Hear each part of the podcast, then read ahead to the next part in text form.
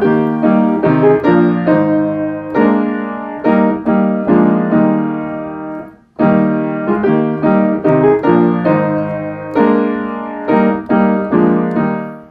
and uh, welcome back to the Cincy Reformed Podcast. I'm Zac. I'm here with Brandon. We are co-pastors at Westside Reformed Church, and uh, this week we wanted to just have a bit of a conversation on uh, something that's near and dear to uh, both of our hearts, being uh, fathers, but also being pastors, and that is catechesis, and also connect, how that connects with uh, classical uh, education. We've both been involved in uh, classical education and uh, homeschooling in particular, and we see that there are a lot of connection points then between that and that um, uh, philosophy of education, and also with the use of the catechism.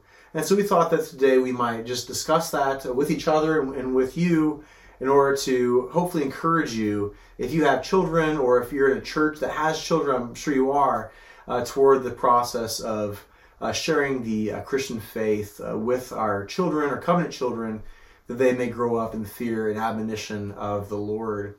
But maybe, Brandon, you would just begin by sketching out for us what we mean by um, classical education, maybe uh, talk touch on the, the trivium force a little bit. Sure. Maybe explain that. Then we can maybe talk about how catechisms fit within that. Yeah. So, you know, classical education, obviously, you know, it, it brings your mind back to something ancient, something very historic here.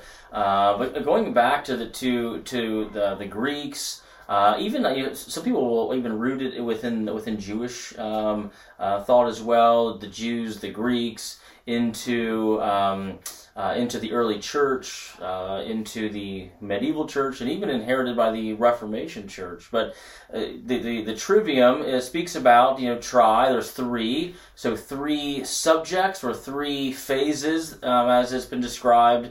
You have grammar, which is the beginning where you're learning the grammar of things, uh, the kind of the, the, the parts of things. And then after grammar phase, you go into the dialectic stage. And the dialectic stage is where you begin to uh, to ask questions, to compare, contrast, to uh, you know ask those hard why, but why questions. And then you get into the rhetorical phase, um, which is number three. And uh, rhetorical phases when you not only ask those questions, but then you begin to uh, speak and you begin to debate and persuade and argue and use all of the things that you learned with grammar and dialectic and now deploy them in a persuasive way, an interactive way, uh, where you kind of begin to own all of those things, and now you want to uh, uh, interact with your friends or, or people who d- disagree with you or, or whatever it is. And so, grammar, dialectic, and rhetoric are the three uh, topics that uh, um, people speak about with the trivium. Now, there is some debate in terms of, you know, were they just subjects? Was this just bare subject matter? or or like I mentioned before, are they perhaps child development phases? Uh, Dorothy Sayers, uh, one lady that uh, you know, she she wrote the uh, an essay called "The Lost Tools of Learning," and and in there she used the the trivium, but to speak about childhood development, and she called, uh, for example, the grammar phase the poll parrot phase. And that is where the the child can memorize a lot of facts. And their and their brains just kind of soak in information in ways that adult brains do not. And so it, it's it's quite a, a good age actually to get them to memorize facts even facts that they don't really understand what they're memorizing but get it in there and they become mental pegs that they can hang things on later on in life and so the poll parrot phase, and I, I like that imagery of a parrot who just parrots back whatever you tell it. And so that's kind of the, the phase in which children are in up until around, you know, once you get up to, you know, 11, 12, 13 and onward, you're moving then into the dialectical uh, phase where then you you you see that in middle school especially i think some of those hard but why questions questioning everything wondering what's the reasoning behind all of this stuff. And uh, and, and that, that's where they, they begin to kind of work with uh, some of that information that they've maybe memorized in the grammar phase.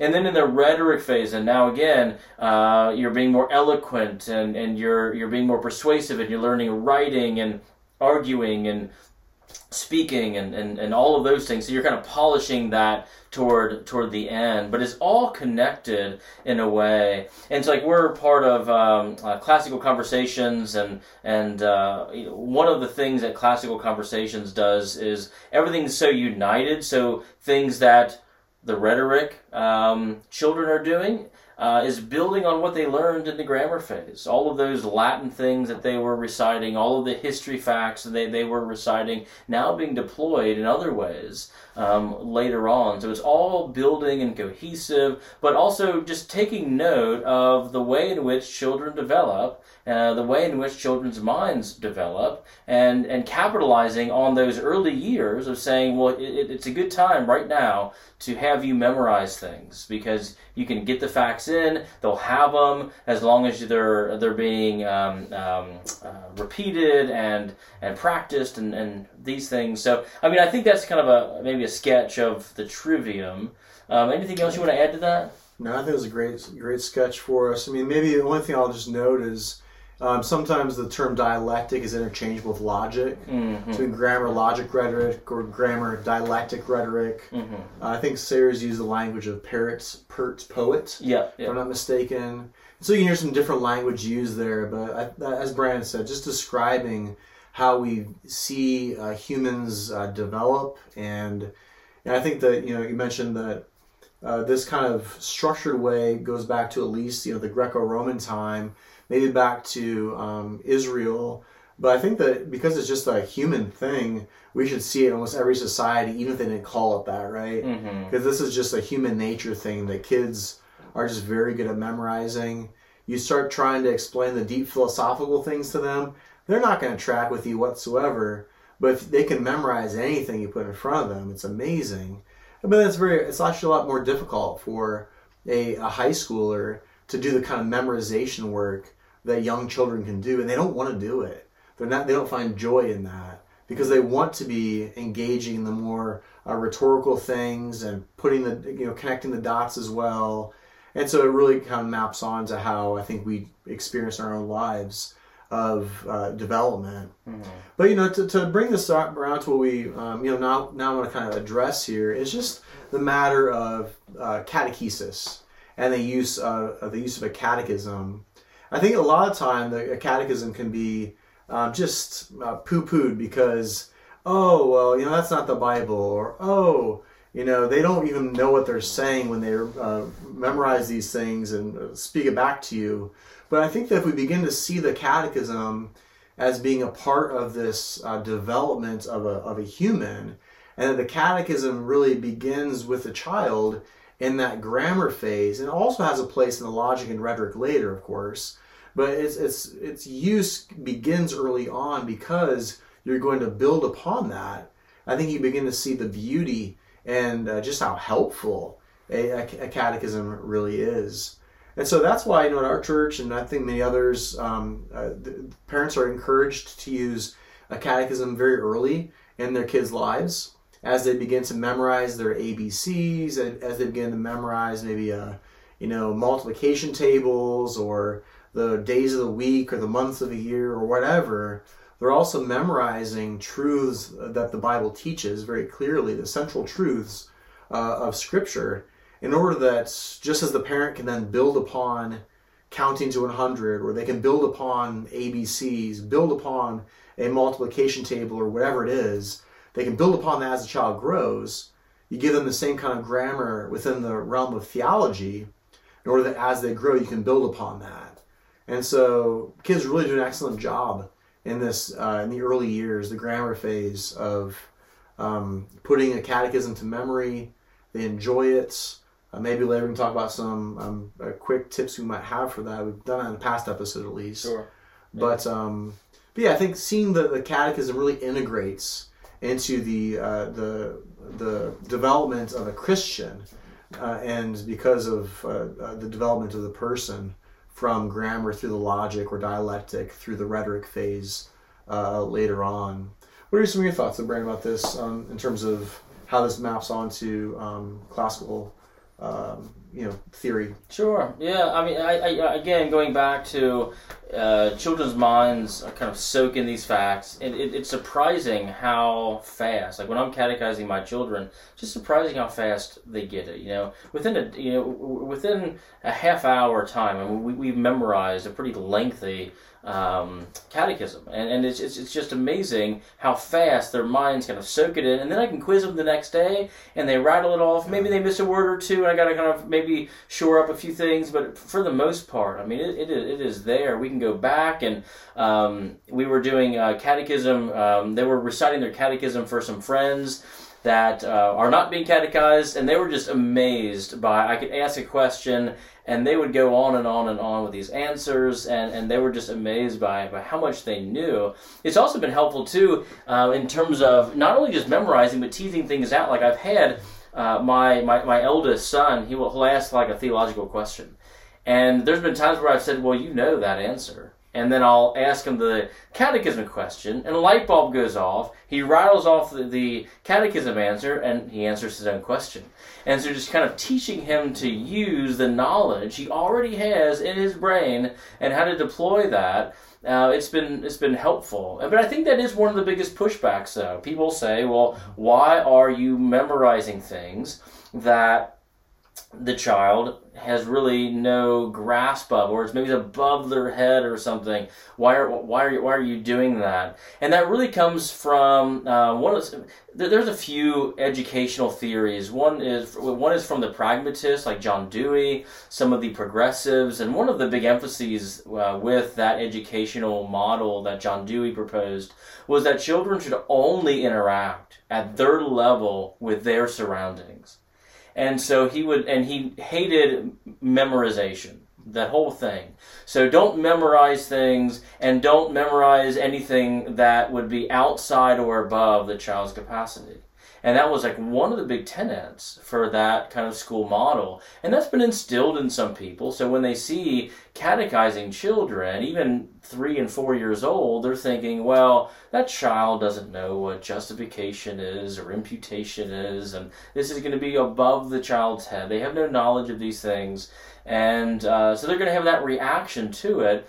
But again, why miss the window of opportunity for the child to memorize these things. Why miss that opportunity in, in, in development? But also, it is very practical because it's great when these when children have light bulb um, kind of go off when they're when they realize, aha, that's exactly what that meant, or they're answering their own questions, and uh, and and also when you survey the the catechists throughout church history, they've all said the same thing. In fact, I have a document where I, I wrote down all of the kind of quotations from all of the early catechists talking about how it's good to, for, for children to memorize things even if they don't understand it. I mean, Martin Luther and um, Charles Haddon Spurgeon and Calvin and so many others have said the same thing. It's even in uh, if you're if you like novels, it's in um, Harriet Beecher Stowe's Uncle Tom's Cabin, where there's a there's a scene in there where somebody's catechizing someone and, and somebody makes the objection. Well, they don't know what they're memorizing, and then somebody else kind of uh, chimes in and says, "Well, when they're when they're grown, it'll come to them." Uh, so it, it's just interesting how ingrained it was, in, even in society back when Harry uh, Beecher Stowe was um, was writing that. So I think that again, it's helpful to have them memorize these things, and it'll just it'll it'll uh, store up so much truth that will aid them the rest of their life. I think one of the reasons why the practice we're discussing here comes across to people as offensive is because I think that we have we treat uh, religion and uh, knowledge of Christianity in a different way than we treat knowledge of uh, other subjects. And so we like to really emphasize the experiential nature of Christianity and the, uh, in, in, an anti-intellectual sense. Mm. That's probably important just to mention here. Mm-hmm. I think that people want there to be some spontaneous experience of Christianity that happens when there's you know dimmed lights and loud music, or maybe you're just off for, on a walk in the woods by yourself, or something along those lines, something very mystical and uh, romantic like that. And they don't want to treat it like something that requires some diligence, some hard work, that these kinds of things pay off. Christianity is oftentimes treated in our day in that anti intellectual way that I mentioned, where somehow learning something about the Bible and about key doctrines that the Bible teaches is somehow counterproductive and it doesn't create uh, mature Christianity. But that's just blatantly not the case. The Bible is given to us, it's, God gives us a word, He gives us a text, and we are called to be disciples, and part of that is being a learner. Of course, learning goes beyond the head, but it includes the head. It includes things that are taught within it. And if we want to be learners of Christ, we want to be disciples of God in Christ, we want to come to grips with Holy Scripture, we need to learn what it says and learn how those things interact with one another. And we can't afford to be anti intellectual because we're going to be bombarded with all sorts of other ideas from the world around us and this, our spiritual enemy, the devil. And if we don't have answers for these kinds of things, we don't have a firm foundation, we're going to be a sitting duck. We need to rather view the Bible in a way where, yes, it's more than just data in our minds, but it's not less than that. And so I think that if we can view Christianity as not just some momentary experience or some, you know, anti-intellectual thing, but recognize that that knowing something in our mind can be very much connected with understanding something in our hearts, then these two things are not opposed to one another. Mm-hmm. Then we are in a good position to appreciate how helpful a catechism can be for children, and I think also for us as well. Mm-hmm. So I guess maybe just kind of pointing that out there yeah, I think that's helpful. I mean, the the anti-intellectual stuff is just really deep embedded. Like you know, people will push their kids take AP chemistry, take AP yep. history, yep. get good grades, go off to this Ivy League, whatever it is. But then it comes to like theological matters, spiritual matters, and it's like, well, I could never understand that. Yeah, well, you can just color uh, Noah's Noah's Ark, you know, on this page or something, and and, and it's just weird. And I was talking with uh, somebody was asking me uh, what my summer plans were, and I was kind of unpacking what I was planning to do with the kids in terms of homeschool. And I mentioned theology, and, and I was going to catechize, and we were going to do some Bible facts, and I wanted them to memorize uh, the uh, missionary journeys that Paul did on a map. And but you can almost get the sense of like, you're going to do any actual schooling? Um, when do you, when do you get to the real stuff, like you know, like math and like science, and and of course we're not going to ignore those, right. but it's just interesting how people just that's like extracurricular Sunday stuff that you're now bringing into school and they have this weird separation in their mind and it's like no theology it not only should permeate every subject it is also the queen of the sciences and it must be, I think, prized. We must know it. I mean, if, if my kids uh, graduated high school and knew their Bible well, knew theology well, and were a little bit sh- shady or shaky on a few uh, areas, that would be okay. But I would be more upset if they if they graduated expert in science and math and knew nothing of the Bible. I would just be that'd be horrific. Uh, you know, what does God say? Whenever we're sitting down, whenever we're walking by the way, we're, we're constantly reinforcing the Word of God.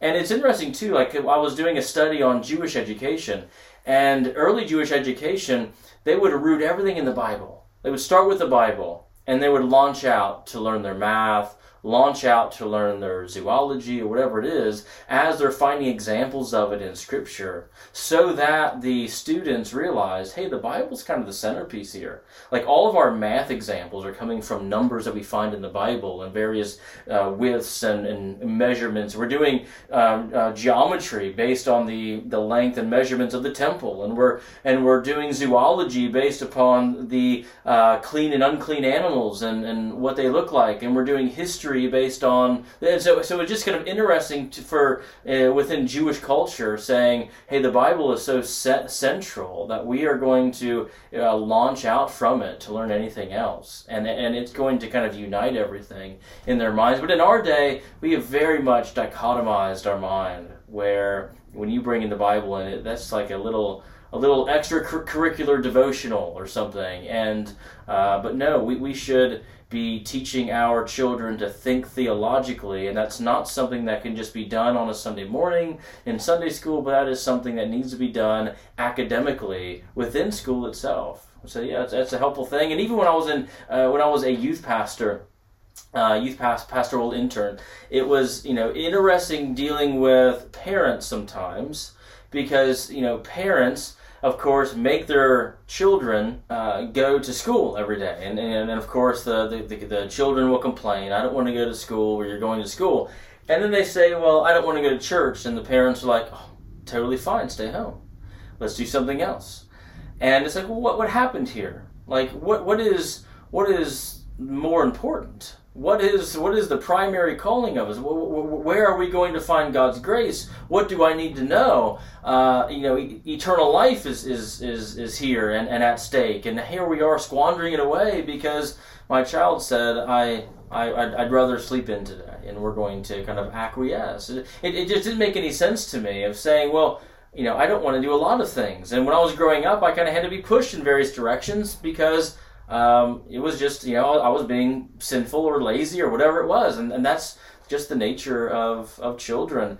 Um, R. Scott Clark, in an essay he wrote, I wanted to read a, a little section, but it, it's actually a great essay. It's in the book Faithful and F- Fruitful Essays for Elders and Deacons, ed- edited by William Boekestein and Steve Swets.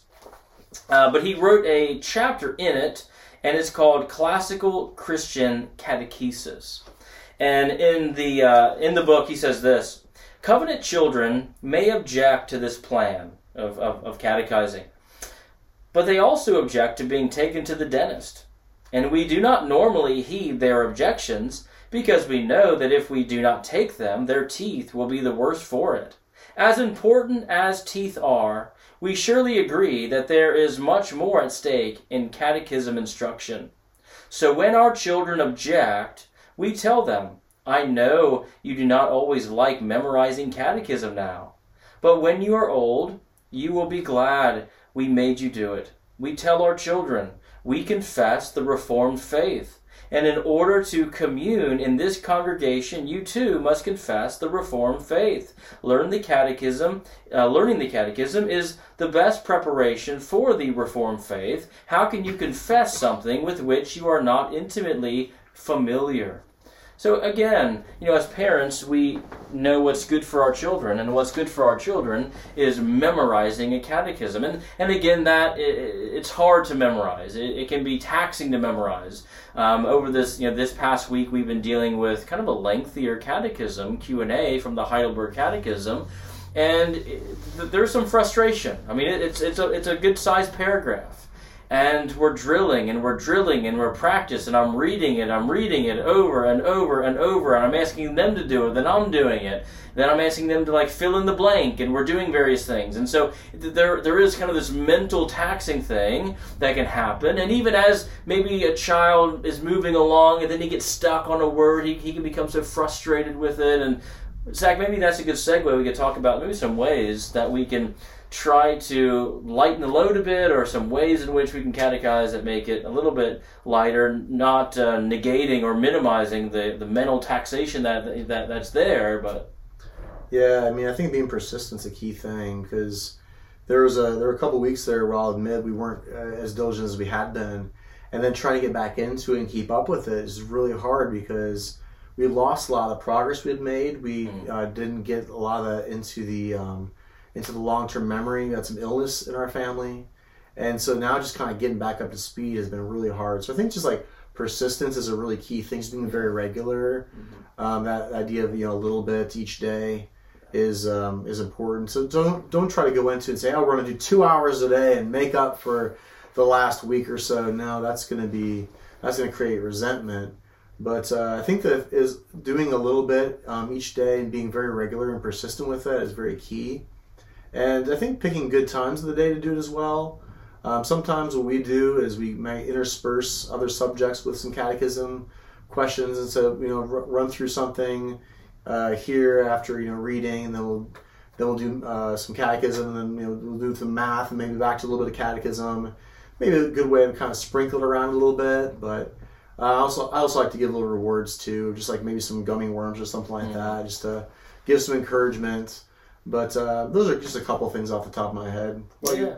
Yeah, um, yeah, and, and, and again, I think being patient too. Like like, there's been some days where we've been going over, and perhaps it was it was a more difficult Q and A or something. But there's been times where we've you know worked through a catechism, and the the, the children don't have it memorized, and they're tired, and you know it's like okay, we're going to be patient here. We're, we'll just pick it up tomorrow. And I've actually been surprised at having like a good day of drilling where they maybe don't, they still don't get it, but I ask them the next day, and maybe I don't know what it is. With like 24 hours happens, and then the next day I ask them the question, and maybe they get half of it. And I'm like, wow, you didn't get that yesterday, but here, here you are. So you can see how how the, the effort, the, the work is is it, it will pay off. It just might take some time. It might take some persistence and patience, and it's good to have some time gaps in between things. Maybe let things settle. Let let their minds. Maybe they've been doing a lot, a lot of other things with other subjects, and they just need need some time to to go play and relax a bit or something. But um, yeah, I think a little bit at a time. At, at church, we'll do things. Um, we have a catechism memorization class one of the things that we'll do is we'll color while while we're catechizing, or we might play a game, make paper airplanes, or or, or whatever it is. Try to make things fun, but at the same time, we're not you know. Um, we're not neglecting kind of the, the mental duty of just drilling and drilling and drilling until it's kind of sunk down into our minds and, and, and practicing these things. So, uh, but yeah, again, and, and also just to kind of go back to what, what Zac said, it doesn't have to be a two hour thing. Some people, I think, have this maybe a, a, too lofty a goal and they're thinking we're gonna we're gonna knock this out we're gonna spend all this time on it, it becomes too taxing for both parent and child and uh, then it just kind of falls away. But it can be something like you're driving in the car, you're walking by the way, you're sitting down, you're at dinner, maybe you just pop a question. We used to be in the habit, we haven't done it recently, but we used to be in the habit of writing down the catechism on a on a chalkboard and, and, and, and hanging it in the kitchen. And so that way, if we're eating, if we're cooking, I can just kind of point up to it. It's a great, great reminder and say, hey, what is our, you know, our, our catechism uh, Q and we can kind of recite that around around the table a bit, and so it can be a more informal way as well. So. Well, we hope this has been a helpful discussion for you. Uh, again, this is the Cincy Reformed podcast. You can find our other episodes at cincyreformed.org. We are sponsored by Westside Reformed Church. If you uh, are in the Cincinnati and uh, in the West Side in particular and you want to check us out, we'd love to have you on a Sunday morning, 10 o'clock. Uh, get in touch with us if you have any questions, any ideas for things that we can uh, cover. But we appreciate you tuning in. Give us a review, a positive one, we hope. And uh, we'll see you next time. Thanks. Bye bye.